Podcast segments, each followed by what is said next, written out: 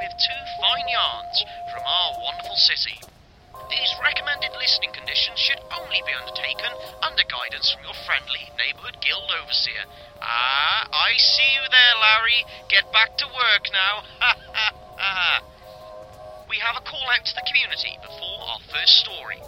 This is a missing persons notice for a man by the name of Clarence Tyndall.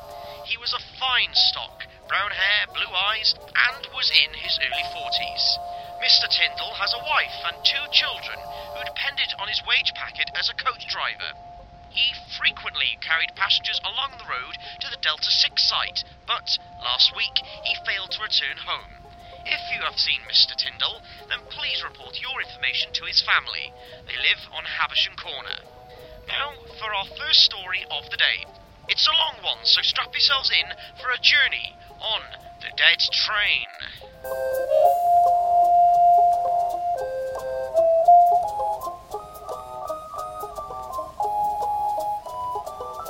Dead train.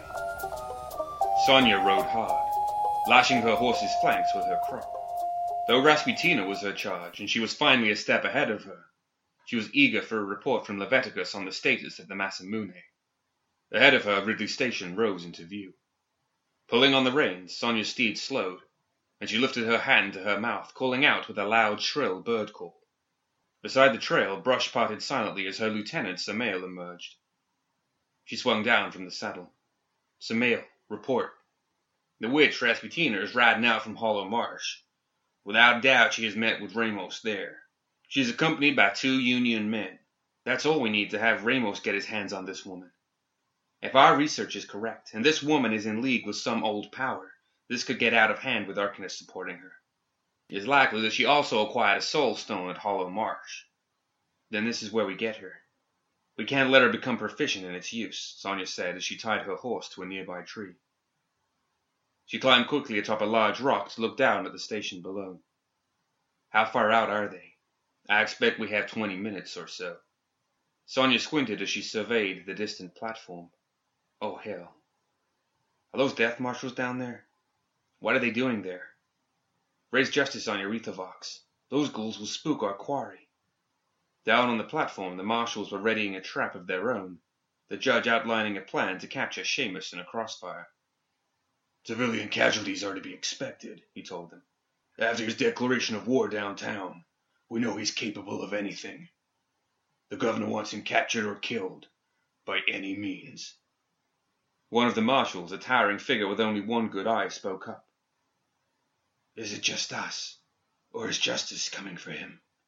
The judge nodded. The jury and executioner are on the other side of the city, but justice will be here soon. We're supposed to pin him down until he gets here, but I reckon we can take him.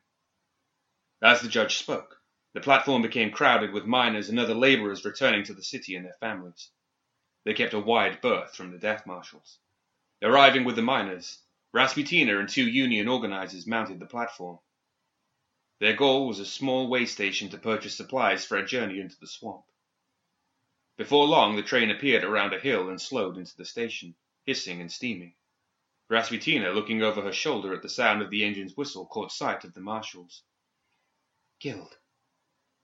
Reaching into her coat, she drew out the milky white soulstone which Ramos had given her. She lifted her eyes to the sky. December! The storm that was her only trustworthy companion since coming to Malifaux had always needed time to build, to summon winds and snow that she might wield against her enemies.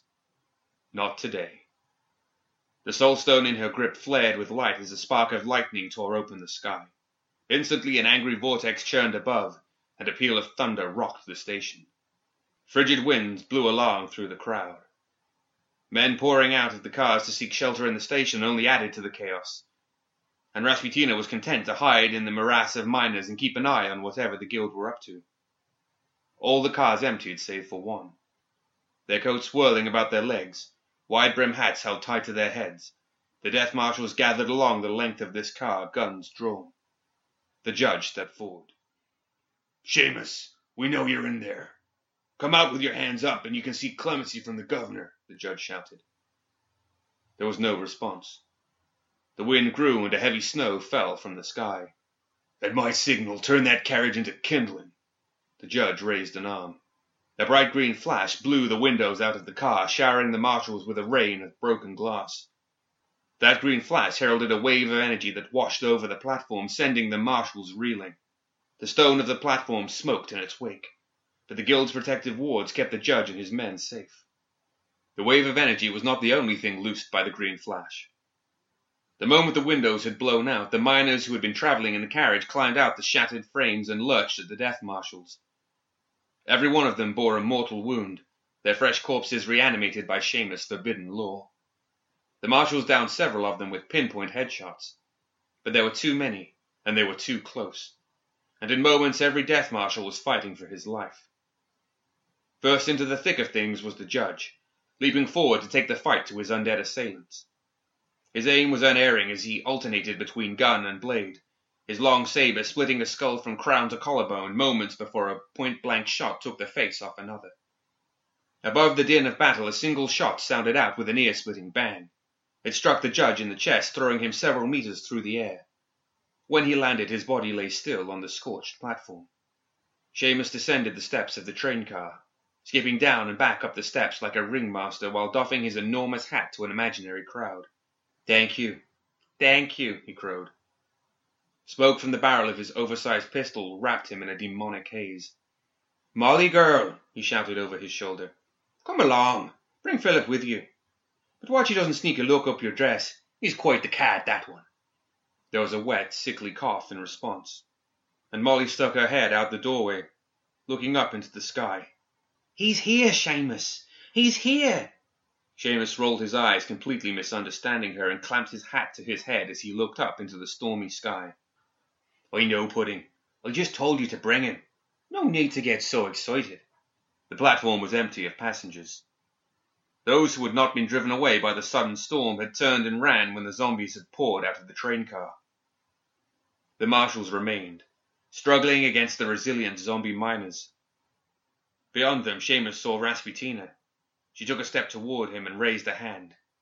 You! Why, yes, it's me! Liked what you saw last time, did you? Seamus winked. You look like you could use a little warming up, sure. I can always spare the time for the ladies. We've got all the hot Seamus here you can handle, Frosty. Rasputina scowled in disgust and grabbed hold of the wind in her outstretched hand. Lashing out, she directed a white cannon blast toward Seamus. The solid lump of ice and snow was almost on him when he reached beneath his coat and whipped out a long arcane device. It looked like an industrial welding torch connected to a tank of compressed gas on Seamus' hip. Mounted in front of the nozzle, however, was the Gorgon's tear. Seamus covered his face with one arm and squeezed the device's trigger. A billowing green flame engulfed the frozen meteor and filled the air with rapidly cooling steam. Did you see that, Molly girl? Seamus whooped, and then waved the torch at Rasputina. Oh no, I'm ready for you this time. Again Seamus pulled the trigger, sending a billowing surge of flame roaring toward Rasputina. A blast of wind caught hold of the flame and sent it curving off to the side, where it burst against the walls of the station, setting them instantly alight. A short distance away, Sonia and Samael watched the chaos playing out on the platform below. Sonia watched in awe as a giant ice golem lifted a train car and threw it at Seamus. A concentrated spray from his flamethrower cut the airborne car in half in a shower of molten iron, and both sizzling halves landed on either side of a hopping, hollering Seamus. Sonia shook her head. Maybe there's something to be said for forgotten lore if it can make wonderful toys like that. Where does he get them? Beside her, Samael held a small box with a wire grill on one side against his ear. Amidst its buzzing, Lady Justice's voice could be heard. Samael hemmed twice, and then tapped a rapt Sonia Criid on the shoulder. Justice is to engage. Sonia frowned and reached out to take the Aethervox device. Is she crazy? Give me that. Sonia spoke into the Aethervox. Are you crazy? They're knocking lumps off each other down there. Pull the judge and his marshals back. Let the dust settle and we pick off whoever's still standing. Lady Justice's voice crackled from the device, her anger palpable. The judge is down. The marshals are overwhelmed. Those two criminals will beat on each other until one of them gets hurt. They are in it for themselves, and they have no reason to fight to the end. They'll disengage, and then they'll both escape. Seamus murdered that whole train car full of laborers. Damn it. Samael and I are riding down now, Sonia spit into the aethervox. Tossing the electric device to Samael, she mounted up. As Samael mounted his own ride, she drew the enormous blade she wore on her back. Samael checked his pistol, tapping around on his hat for good luck before chambering it. What's the plan? Hell if I know. Hell if I know. She shrugged before goading her horse on its flank with the flat of her blade. They thundered down the hill towards Ridley Station. From the burning wreckage of the station, a lone figure strode boldly through the flames. Her shape was cast in silhouette by the inferno behind her long legged and lithe, with a great wave of hair streaming behind her in the draught from the fires and a sword clasped behind her back in both hands. Approaching the remnants of her marshals and the undead they struggled with, she whispered a soft, Peace. And the unnatural creatures fell lifeless to the ground. Lady Justice rallied her death marshals to her side. Pointing her blade across the platform, she gestured toward Seamus. Leave the witch to Sonia, but Seamus is mine. Seamus was in a bind. His device had been disabled in the struggle and would no longer conjure the green flame that had given him the advantage. He had been forced to take cover behind the wreck of one of the train cars. Wrenching the green gem from the gadget, he handed it off to Molly. Here, girl, hold this. Molly stood with Philip's head cradled in her arms. Seamus, she's there, she croaked with a gurgle of blood. Rasputina stood only a few yards away through a tangle of twisted metal. Her hand held a miniature cyclone of whirling snow at her side, ready to be loosed at her enemy. Seamus knelt and rummaged through his bag. With a cry, he jerked what looked like a tin can from his bag of tools. He bit a pin in the top and tugged it loose, the grenade instantly issuing a burst of smoke to conceal him from his enemy. Here, have a bit of your own medicine. Rasputina loosed her swirl of wind, and with a quick gust she swept away the concealing smoke to reveal a dumbfounded Seamus looking up at her with wide eyes. Oh, right, the wind. Rasputina sneered, opened her hand. Another swirl of wind answered her summons, and she grabbed hold of it, ready to let fly at Seamus. Then the wind cleared the last of the smoke, and she noticed Sonia. Sonia's sword swept through the air above her head, and with a ferocious cry she brought it down upon the platform with a mighty stroke. The sword bit deep, and a pillar of fire shot up like a geyser. The fiery column shot forward, blasting the train wreckage aside, engulfing Rasputina in a sudden inferno. Burn! On the opposite platform, Lady Justice seized her moment. Her death marshals were in place, and, for once, the confounded snow had cleared long enough to let them see Seamus and his undead companion. As she gave the order to fire, Seamus grabbed onto Molly's sleeve and dove with her off a platform to avoid Sonia's pillar of flame, and also just in time to avoid the gunfire. Peeking over the edge of the platform, Seamus saw his nemesis pacing forward and squeezed off a snapshot from his flintlock pistol. Without breaking her stride, Justice swatted the round from the air like nothing more than a pesky insect. Seamus ducked back into cover and looked at Molly in alarm. Might be in a pickle here, old girl. Just might. The pillar of fire that consumed Rasputina shredded away to sparks before a snap of frigid wind. Emerging from the inferno with her clothes smoldering but otherwise unharmed, Rasputina turned to run. She had made it as far as the blood-soaked scene of the fight with the zombies, when one of the bodies staggered unsteadily to its feet, clutching its shoulder. It was the judge, rapidly losing blood from the wound Seamus had given him. He had not lost his wits, however, and as Rasputina tried to run past, he barged into her. He fell and she stumbled, slipped, and nearly went down.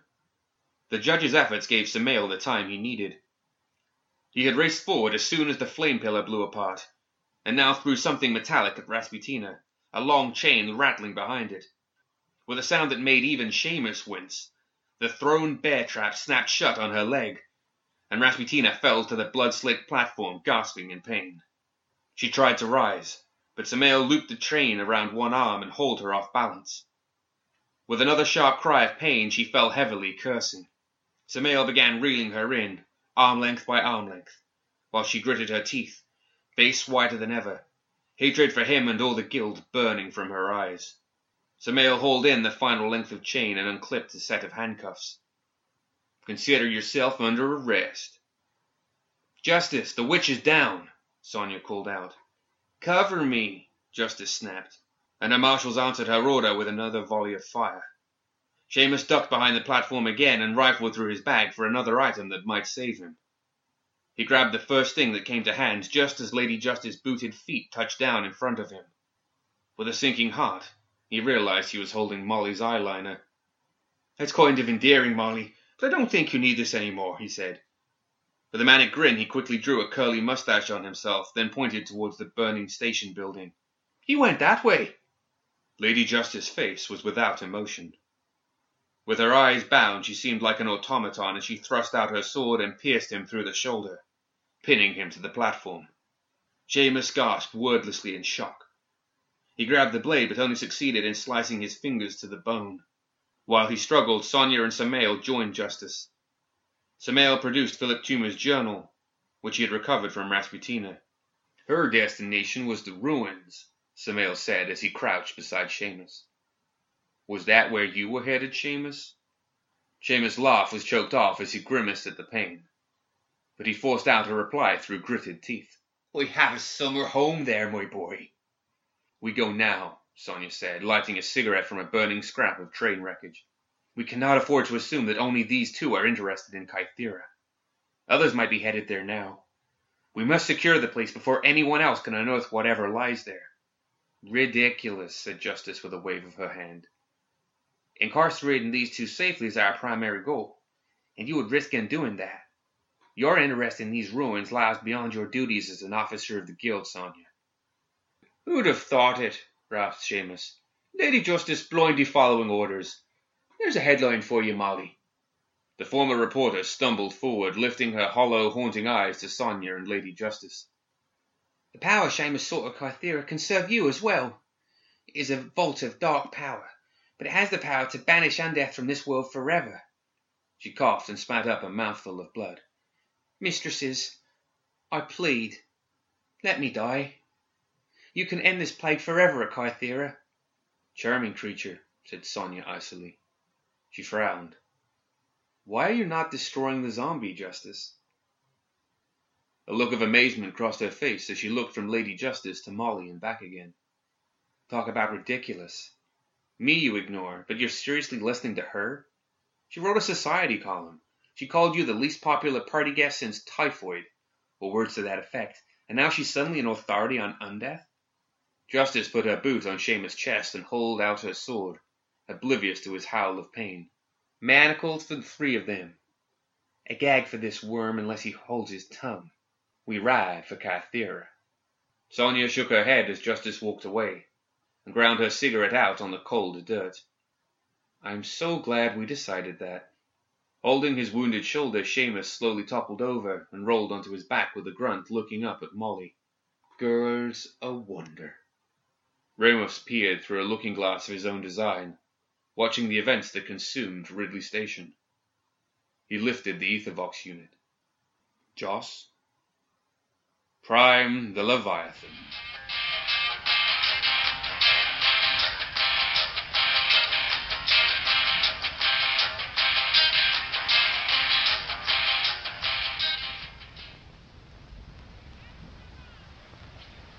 Now for a message from our sponsors. Come on down to Soul Soulstones, where, no matter the size of your cash, we will have the Soulstone for you. At Soul Soulstones, we pride ourselves in the quality of our hand-picked stones, and we will help you find the one that suits you. We also provide a preventative damage lifetime guarantee on all of our stock. You will positively flip for our Soulstones or your money back. Our low pressure sales staff will keep you off the defensive as you select the soulstone to suit your purpose. You can visit Soul Soulstones next to the smoking crater that was the Guild Morgue. And now for our second story The Old World.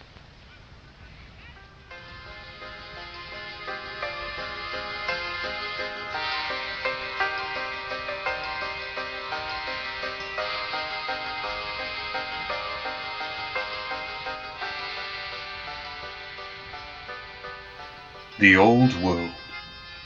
With their carriage destroyed and the coachman dead, Victoria, Alice, and the doppelganger continued their journey on horseback. Victoria and Alice shared a horse, while the doppelganger had her hands tied to the pommel of her own saddle. Victoria was still unsure of the creature's intentions, so Alice kept her revolver across her lap, just in case. Gently coaxing her horse ahead, Victoria pushed through the brush and the trio came upon a shallow recess in the bluff wall artfully concealed from casual discovery by trailing vines and bushes. Provisions were stored here lanterns, clothes, dry food, and a long canoe. Victoria was not surprised to see that there were three changes of clothes and three pairs of boots. Her client had told her where to find these provisions, and the old woman seemed unnaturally sure of the future. We start out across the swamp from here. According to my client's notes, it shouldn't be much farther, Victoria said. Alice dismounted and Victoria followed. As Victoria unsaddled her horse and stowed their gear in the canoe, Alice helped the doppelganger off the horse. There was little talk as the three prepared the boat. During the ride, Victoria had developed a certain fondness for her mysterious look-alike. She had made no attempt to attack or escape, and had bombarded Victoria with questions that were almost childlike in their directness and boundless curiosity. What was Victoria's full name? Where did she come from? What did she like to eat? Drink. Would the doppelganger like the same things? If the doppelganger thought of a joke, would Victoria know the punchline? It turned out the answer to that was almost always yes, and that the doppelganger's sense of humor was every bit as risque as Victoria's. Alice had had to put her hands over her ears more than once. They tried simple guessing games, and although Alice had done as well as might be expected, the two Victorias seemed to have an unearthly connection. There was a lack of guile and openness about this other her that made for a refreshing change, Victoria thought, and wondered about what her life might have been like, what she might have been like, if things had worked out differently for her back in Frisco. This strange mirror image might be her window to the might have been, although she still thought better of untying her. They geared up for the trek across the swamp. After a short break to rest and eat, the canoe was loaded with the last of the supplies, and they set out. Using a long pole, Victoria pushed the canoe through the water, Alice at the prow and the doppelganger hands still bound between them. A canopy of gnarled trees grew up out of the fetid swamp. The tree trunks were a tangled knot of boles and buttresses that loomed out the murky waters like fossilized kraken. Some of the trees were large enough that the canoe could pass through the tangle of roots and beneath the tree itself. Eventually they reached a clearing in the swamp, and the night sky opened up. It was uncharacteristically clear and filled with stars. Victoria was reminded of the carving the old woman had drawn on the tabletop back at the Key and Gong. Where we are from, Victoria said as she drove the canoe onward, people see heroes and heroines in the stars. What do your people see up there? The doppelganger looked to the sky, a far-off look in her eyes. The death of this world. A story to frighten our tots and worry the old, when decay and madness were invited in, and ruin came with them. Both Alice and Victoria gazed up. The doppelganger pointed as she spoke. That one's the hourglass. Makes her sound almost appealing, although she's anything but. The maw. When I was young I would have nightmares about that one. I don't know what it is like on the other side of the breach, although maybe one day I'll take a look. But I imagine you have lots of clever people there. You must, I suppose, to do all the things your kind have done. But clever people can be blinded by themselves. They get so impressed with their own cleverness they imagine they can solve any problem, rise to any challenge. There was a time when this world was full of clever people too. They were masters of magic and technology. They brought about an age without sickness or suffering. They found ways to live without end. And some of them grew bored with their long lives. And being clever, they found dangerous ways to waste their time. But what was a thrilling dip into dark waters for some became a headlong, breathless plunge for a few. They found deep within themselves the worst perversions and most terrible desires, and knowing no limits, They turned these things outward on their fellows, and revelled in the misery they caused. They subjected the people of this world to cruel experiments, and depravity and decay, illness and pain abounded once again. So powerful did these individuals become that they seemed to be gods, and the people of this world had no defense against them. Great machines of war were leveled against them, and great armies were amassed, but no force could stand against their mastery of the arcane or the potency of their science. The machines of war were swept aside like children's toys, and entire armies were slaughtered in the blink of an eye. The swamp was silent as the creatures spoke. As above the canoe the stars slowly turned. The desperate people of this world exhausted every available force, combating the growing tyranny of the Cabal. With nothing left of them, they began to look beyond the boundaries of this world, into the vastness of the night sky, and through the veil that divides this world from others. It was there that they found a hope for salvation, or so they thought. The survivors built a great machine. This machine was a doorway between this existence and another. It was a breach in the great barrier between worlds. But this was not like the breach into your world. This one opened into the realm of death itself. What the survivors had discovered was that death was not simply our term for the natural end of all things. Death was real. Death existed in the same way that light and energy exist. The reason living things die is not some benign circle of life, but because death is a force that is woven into the fabric of reality. It has a sense, a purpose. It is drawn to life, and there is no stopping it. When the survivors opened the breach, death itself was loosed on the world. It destroyed the tyrants one by one, yes, but it was a cancer that infected the whole of the world and kept on growing. The breach between this world and that one couldn't be repaired. It brought madness and corruption, transforming this land into what you see today. For the people that survived, their minds became poisoned, and they became all but extinct. Only those who embraced the madness growing inside them managed to survive. They became the monsters they sought to destroy, Victoria said. The doppelganger sighed. Worse. Some of those old tyrants still clung to existence, living on as disembodied specters. Though their bodies had been destroyed, some managed to linger on, trapped in a nether existence from which they yearned to escape. Their powers are weak, and their influence is subtle, but it is all around us, and none more so than here. We have arrived. Victoria whispered with a certainty she knew came direct from her twin.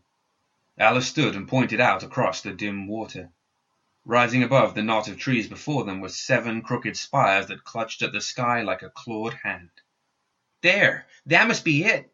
Philip Toomers had named this place Kythera. None of these three knew that name. To them it was a temple dedicated to desperation, a machine that produced the very substance of death. As they approached, the jagged limbs loomed higher and higher above them. But distance was deceptive in the swamp. How tall are those things? asked Alice. Slack jawed, and Victoria had no answer but to carry on. The one you seek is coming, sister, the doppelganger said, crouching close to Victoria. The creature December is close. What would you have me do? The doppelganger held up her bound hands. I was made for this fight. Free me. You cannot face him alone. No allies, said Victoria reflexively. No partners. I see. The other her smiled. Just you, then.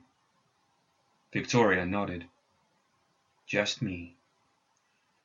Then a growing rumbling caught her attention, and she steered the canoe into the cover of some low branches draped with grey-green moss. To the north the swamp only had weeds and grasses atop it and they could see for some distance across it. There, heading in the same direction as they were, was a large steamship. A great plume of smoke rose from its stacks as its paddle wheels turned, sending out a wash of green waves behind it. Were you expecting company? Alice asked in a whisper.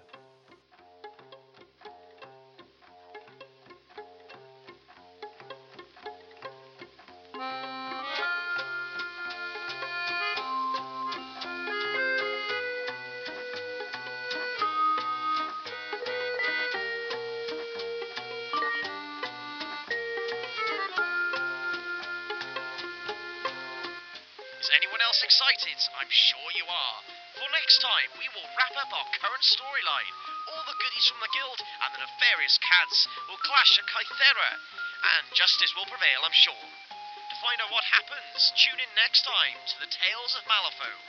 And remember, bad things happen.